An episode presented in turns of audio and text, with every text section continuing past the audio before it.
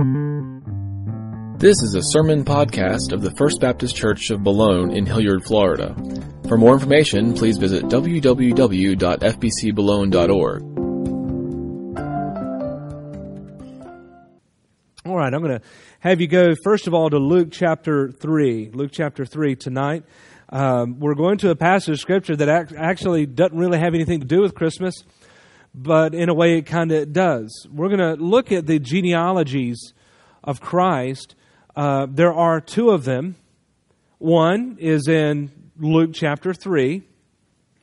The other is in Matthew chapter 1. So once you find Luke chapter 3, I want you to put your finger there and kind of hold it.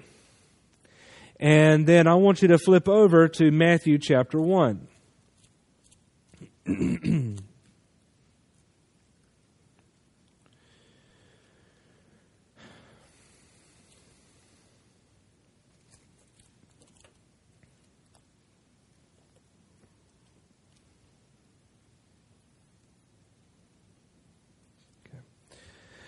Um, Matthew chapter 1, or at least the Gospel of Matthew, wastes no time in giving us a genealogy of Christ, leading directly into the birth of Christ, or at least the narrative. If you'll notice, though, in Matthew, it begins in verse 1 the book of the genealogy of Jesus Christ, the son of David, the son of Abraham. Now, you know that just by mentioning those two names, it's skipping some generations between Abraham and David. Okay? Because you, you know that in the Old Testament, a lot of history transpired between Abraham before you got to King David. But that's something important I want you to remember is that even though that skips generations, that is still a true statement. David was a son. In the same way, you can say that I am a son of Leonard Earl Woodard. He was my grandfather. I was his grandson, but I'm still his son. I am a direct heir in, in lineage to him. So even though you can add more generations, it's still a true statement. Okay? But he does begin in Matthew's text, he begins with Abraham and goes from Abraham and gives a bunch of names. And by the way, this text will preach, just like the book of Romans or any other text in the Bible. A lot of pastors may be afraid to tackle a genealogy, but it will preach, I promise you and you go from verse uh, from verse 1 go down to verse 17 so all the generations from abraham to david were 14 from david to the deportation to babylon 14 from the deportation to babylon to christ 14 and then it goes straight into the birth narrative or at least the angelic you know revelations and and then the birth narrative. But if you look at number uh, verse 16 and Jacob, the father of Joseph, the husband of Mary, whom Jesus was born, who is called Christ. So we read that, and very plainly it is telling us that this is Joseph's genealogy. Doesn't seem like there's any controversy over that, right? You would be correct. There really isn't any controversy to that. But we go back to Luke chapter 3. Luke chapter 3, by this time, Jesus has been born. He's been potty trained. He is growing up. He is a boy and growing into a young man. He is on the verge of his earthly ministry. And now we get to a genealogy. What gives? Well, when you look at the scriptures, when you look at, uh, if, you, if, I had a, if I had my Greek New Testament, I'd show you, but the title of the, the Gospel according to Luke, in Greek, it's, it's the word kata lukeon, meaning kata meaning according to, or according. Okay.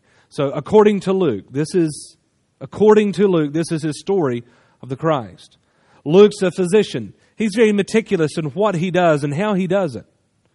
Just like he, record, uh, he recorded the, the, the, book of Acts and, You know, very meticulous, you know, uh, detail oriented. That's the way he was. And so there's a reason why we get to the, the, the, the, the genealogy, or another genealogy of Jesus, after the whole birth and the Bethlehem thing and, and all of that. And we find it here in verse 23. Jesus, when he began his ministry, was about 30 years old. Luke tells us that's the reason why he's about to give a genealogy. Why he wants to explain what's going on here with, with Jesus. then he says, same verse, being the Son, and all of your Bibles, I do believe, all the major English print Bibles will have a parenthetical statement, and it will say something like this as was supposed. Or maybe the word supposedly, but that's probably rare. But as was supposed of Joseph. Now, we Bible teachers will tell you that this is going to be Mary's genealogy. You keep reading, you don't find the name Mary. What gives? Why do we want to call this Mary's genealogy when it doesn't really say Mary? Well, before I answer the question, let's look at some differences between these two genealogies. If you read through this genealogy, you will see that eventually there's going to be some, some wedding uh, uh, of some names here. There are going to be some names, okay, beginning in verse 31. At the very end, the son of Nathan, the son of David, the son of David. Mentioned also in Matthew's genealogy. Okay, son of Jesse Uh, goes, you know, so forth, so on, naming more names, naming more names. Verse 34 the son of Jacob, the son of Isaac, the son of Abraham. Matthew would stop there. He did stop there. This genealogy keeps going. Name some more names. Verse 37 Methuselah, you've heard of him. Verse 38 the son of Enos, the son of Seth, the son of Abraham, the son of God. Interesting. So supposedly, Joseph's genealogy in Matthew only goes back to Abraham. Mary's supposed genealogy goes back all the way, not just to Adam, but traces it all the way back to creation, the Son of God. Now, it's here where I'm just going to start rambling because I have no easy way to just give you um, like the I, I, was thinking, well, let me just give you a bullet point list. Well, it's it's not that easy, so I'm just gonna kind of tell you what I know about the text and what I've studied and learned about the text. You hang on, and we'll just you know hopefully we'll we'll figure it on out. One of the first things we have to remember is that this created a dilemma that didn't begin with us. Uh, it began a long, long time ago. Now, there are books out there uh, that are what we call non canonical. It means that they were not included in the canon that we have today. All right? This, the 66 books. One of the books that we have is called, here's, here's it's a good one. Okay? You ready for it? Proto Evangelium of James, otherwise known as the Gospel of James. Gospel of James. That, along with some other books, we refer to them also as the infancy gospels. These are supposedly, quote unquote, books that talk about the infancy of Jesus and things that happened when Jesus was a child. I should have brought in a copy and read to you from it. It is actually kind of hilarious. One of the texts talks about a time when when uh, Jesus or uh, Jesus was playing in the mud and like all good little boys do, we're playing in the mud and we built this little dam, you know, and hold back the water. And this other kid kind of smashes it, and and Jesus got mad and cursed him, and um, I, I, can't remember he died or a hand withered. I, I, can't remember the effect, but Jesus cursed the little boy and something bad happened. His the little boy's dad got mad at him, come to Joseph and said, "You need to get your boy under control." I mean, it's that kind of stuff. I mean, it's quite quite funny, interesting to read. But it's in that book that it actually gives an account of Mary and what was happening behind the scenes, including mentioning her supposed birth parents, Jehoiakim and Anna. I'm going to read to you from the, uh, this section of the Proto-Evangelium of James and listen to what he says about Mary. In Nazareth there lived a rich and pious couple, Joachim and Hannah. They were childless. When on a feast day uh, Joachim presented himself to offer sacrifice in the temple, he was repulsed by a certain Reuben under the pretext that men without offspring were unworthy to be admitted. Whereupon Joachim bowed down with grief, did not return home, but he went into the mountains to make his plaint to God in solitude, a complaint, in other words. Also, Hannah, having learned of the reason of the prolonged absence of her husband, cried to the Lord to take away from her the curse of sterility, promising to dedicate her child to the service of God. Their prayers were heard. An angel came to Hannah and said, Hannah, the Lord has looked upon thy tears. Thou shalt conceive and give birth, and the fruit of thy womb shall be blessed by all the world.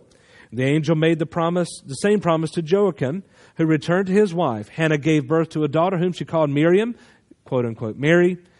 Early Christianity taught that Mary was consequently presented to the temple and she made a vow of virginity, which would have been the reason why she protested to the angel in Luke chapter 1 verse 34. You remember, she says in verse 34, and Mary said to the angel, How will I be since I am a virgin?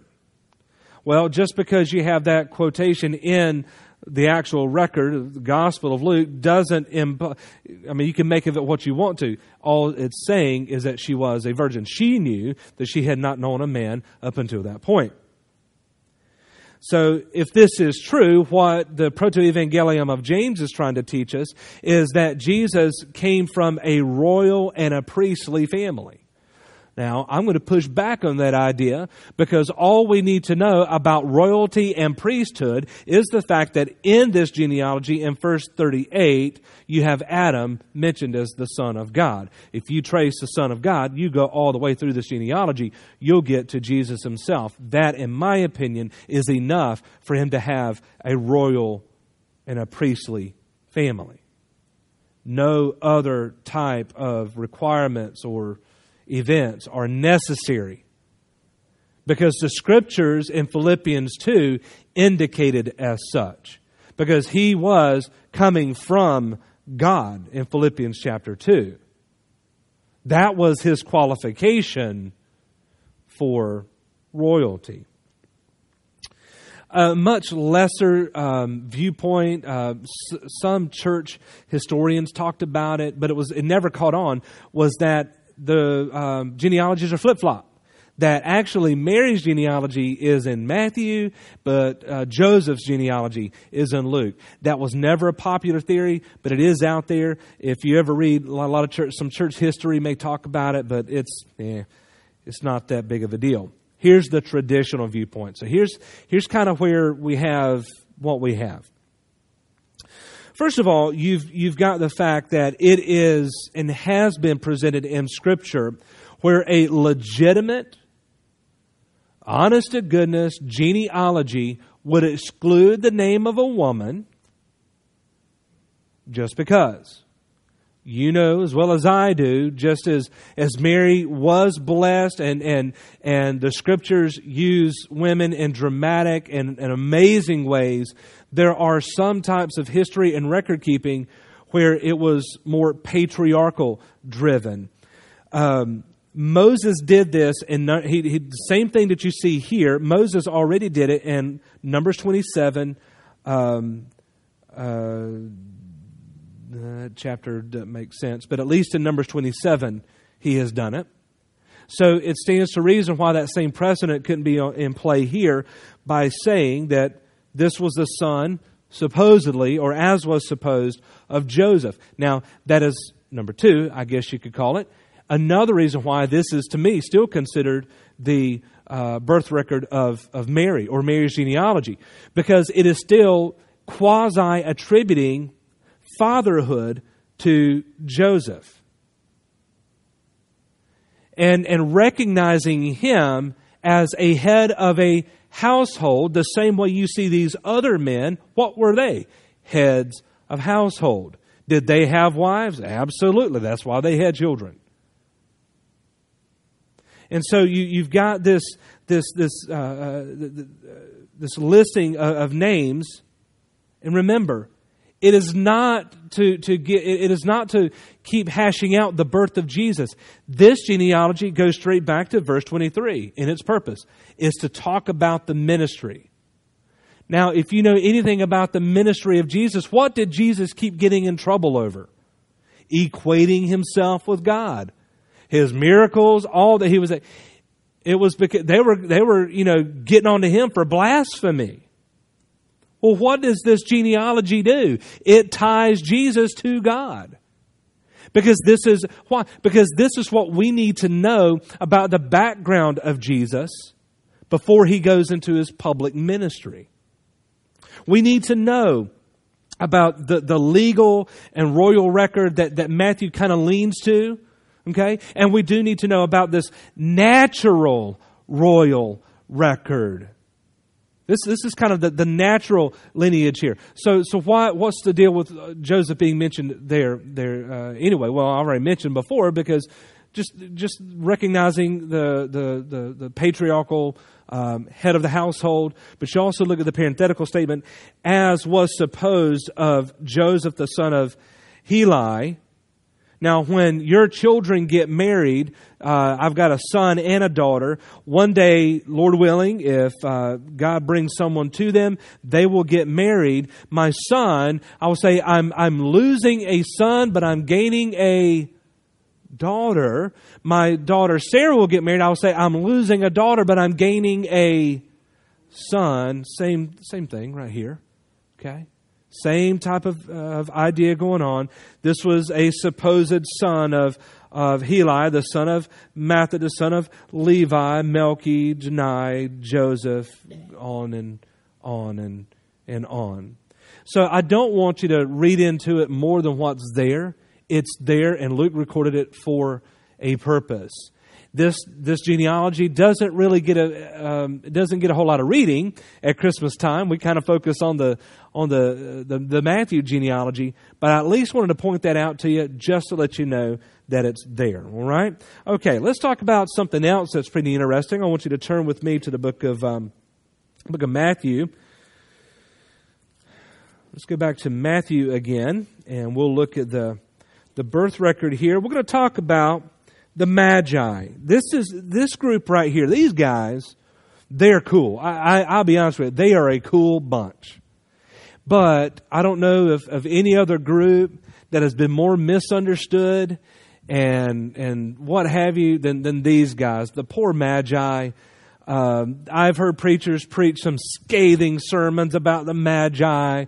You know, these are bad guys. And I've heard preachers talk about how good they were you know, oh, they were the first missionaries. I agree that they were one of the first missionaries because of what they wound up doing. But uh, my heart goes out to the Magi. They were just misunderstood. So I'm going to teach you everything you need to know about the Magi in 15 minutes or less. You're going to be experts in 14 minutes, okay? Well, the Magi are important because we only have a few instances in Scripture, four or so, of Jesus as an infant slash child. We do not have much of him outside of that because it goes straight into his ministry. The Gospel of John, for instance, doesn't even touch his birth. No mention of it whatsoever. No mention. It just goes straight into his ministry. Same with the Gospel of Mark. Nothing really mentioned about his birth in Bethlehem and the census and you know Caesar Augustus and all the world should be taxed and shepherds abiding in their fields. Nothing like that either. So we're limited on what happened with Jesus during this time This is one of those instances. You had the. Uh, it's funny that the other three are mentioned in the Gospel of Luke. Gospel of Luke does talk about his circumcision, his presentation, which was eight days, uh, uh, presentation at the temple. I believe that was forty days, and then you remember he was left at church. Remember that happened? Homeboy got left at church. I got left at church before. It was, yeah, it was crazy. So, um, so outside of that, we don't have really much of Jesus until we get to here. So that's why it's important. First of all, let's talk about who they were. Song says, We three kings of Orient are. Number one, they were not kings. The Magi never were and never have been royalty. The only crowns on their head is when somebody bopped them with a two by four or something. They were not royalty. What were the Magi? If you want to know their occupation, here it goes. Officially on their resume, they would have said they are Persian Zoroastric astrologers. That's what they were. Persian Zoroastric astrologers. Let's break it down. Persia. That does mean that they were from a easterly area. Okay? So they were, you know, from the east. Someone said they were firemen because they came from afar. Okay, so they were Persian, Zoroastric. What word does that sound like or remind you of? Who? Zo- yeah, the zodiac, the looking at the alignment of the stars and everything, and the horoscopes. They wrote the horoscopes for the weekly newspapers. I joke with you, but that's that's what their intent was. They looked to the arrangement and the alignment of stars, planets, and other heavenly beings and looked at them to interpret things. That's what they did. They were Persian Zoroastric astrologers. That was their job. So, in who they were, they weren't believers in anything Judaism. They, I mean, they might have known about the teaching of a Yahweh, of an Almighty God. They might have heard that teaching. But that's not, that wasn't their lot in life. That was, that was just not their job. Their job, appointed by royalty, was to interpret the stars, figure out what's happening. That was a common practice in the Middle East. What would they do? Well, when they would see something happen, strange or otherwise, they would assign a certain value to it. In this case, this was a brand new star, and they said, uh huh, there has been born a brand new king. Now, we are going to say, for the biblical record, it was okay for them to do that. It is not okay for us to do that. Matthew chapter 12, to listen, verse 38. Some scribes and Pharisees answered him, saying, Teacher, we wish to see a sign from you. He says, An evil and adulterous generation seeks for a sign, but no sign will be given to it except the sign of the prophet Jonah. For just as Jonah was three days and three nights in the belly of a great fish, so will the Son of Man be three days and three nights in the heart of the earth. You don't need a sign. Don't look for it. Matthew 16, verse 1. The Pharisees and Sadducees came to test him, and they asked him to show them a sign from heaven. So just like these magi, they look to the heavens. He said, Well, when it's evening, you'll say it will be fair weather, for the sky is red. And in the morning, it will be stormy today, for the sky is red and threatening. You know how to uh, uh, interpret the appearance of the sky, but you can't interpret the signs of the times. In other words, there is a level by which what we can interpret is okay. That's meteorology. Jesus said that's fine. You can interpret the weather. You get anything above that, you don't know what you're doing. Getting above meaning in a more spiritual sense, not, you know, distance wise from the earth. I mean, that whole sign thing is just, it's wrong. It's not going to help you with any, and I'm going to tell you, I don't know where you stand on John Hagee's four blood moons, but that's only a half step removed from astrology. It's the same thing. Looking at the heavens, figuring out patterns or whatever, and saying, okay, well, then there will be some spiritual significance to, to that. And that's why, in my opinion, humble but accurate, it is hogwash. Anything like that. Just like those wackos who die and go to heaven or go to hell and come back and say they've been there. I don't believe them either. and neither should you. Now, what did they actually see? Did they even see a real star? Were they hallucinating? Were they making it up? They were not hallucinating. Okay? Weren't hallucinating. They did see something. And they did see something with the appearance of a, of a star. And I'm going to take the interpretation of, I think, wise writers who suggest that this was a light that God supernaturally allowed, much in the same way that there was a light that guided Israel in the days of Moses, like in Exodus 13, verse 21. You remember a pillar of cloud uh, by day, but a pillar of fire by night. It would have been something along those lines. Why? Because it moved. Let's look at the text here. Verse 1, Matthew 2. Now, after Jesus was born in Bethlehem of Judea in the days of Herod the king of Herod the king, behold, wise men from the east came to Jerusalem, and they said, Where is he who has been born king of the Jews? Their assumption was their reality. No matter what you would have thought about that star, they knew that the way that they were taught and trained, the way they interpreted stuff, this was a king. So they came to Herod, and you might want to underline the fact that he was a king. Let me break something to you. Kings don't like to be told that there's a new king on the block. Herod didn't like to hear that.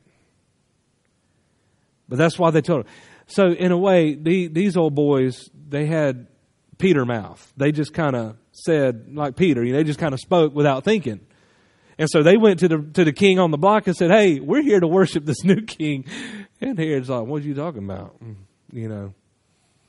Um, Come again. They say, for when, uh, for we saw his star when it rose and have come to worship. When Herod the king heard this, he was troubled. Boy, that's a word to use. he was troubled and all Jerusalem with him. Listen, the word spread. There's a new king on the block. Why would the whole territory be worried? Well, what happens when two kings come together? A war. They're going to be fighting. So now Jerusalem's all up in arms. Oh, for crying out loud, there's going to be a war and battle and soldiers and people dying. And so, verse 4 assembling the chief priests and the scribes of the people, he inquired of them where the Christ was to be born. So he asked, he asked these guys, okay, well, track this thing for me. Tell me what you know.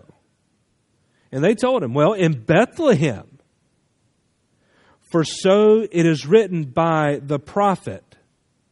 And remember, I told you they might have had some knowledge and, and understanding, but they didn't really, they didn't have a worshipful understanding or a worshipful knowledge. But they knew enough about world history to know that, hey, there is some ancient stuff written about this in the same way that you and I know that in grade school, how many of you read the Epic of Gilgamesh? Anybody ever read the Epic of Gilgamesh? Oh, come on, please tell me somebody read. Did y'all go? Everybody go to Nassau County Schools? No, we got to get Epic of Gilgamesh read in Nassau County Schools. Got to get it. We do have it. Is it on? It's not. We got to get the Epic of Gilgamesh. Okay, here's the. Here's let me tell you about the Epic of uh, Gilgamesh. It is the one of the oldest known documents known to man, and it tells a story. Get this, that sounds just like Noah. It talks about an epic flood, and so you have, you know, all sorts of intellectuals this and scientists that that talk about, well, the Bible borrowed from the Epic of Gilgamesh because it was the older document, blah, blah, blah. And they, you know, um, it's, yeah. They used some rubbish and some very questionable tactics to, to do the dating, number one, but then also to, to link the two. Uh, but in that regard, just as we know about ancient documents that sound familiar, to biblical record. They too were knowledgeable about other systems of religion and their documents. That's why they're able to quote from what? A prophet. If you have a footnote, you'll know that this prophet is Micah 5 2. So Herod summoned these wise men and you know, he wanted to know more about it, like the time, when did this when did this appear? And he sent them to Bethlehem, says, Go and search, because when you found me, let me know. I'm going to go worship him. He's lying. You know he's lying. I know he's lying. The Magi are like, Okay, we'll do it. You know. After listening to the king, they went on their way. Behold, the star they had seen when it rose went before them. Same language that we see in Exodus. came to rest over the place where the child was. This was a celestial being of some sort that was able to move within a certain proximity to the Magi to direct them to. Now, think about it, guys. This wasn't like the star way up in the sky because you don't go look at a certain star and you know that it points to a certain house. This would have been something that would have directed the Magi to one particular location, this being a house where Mary, Joseph, and the baby were.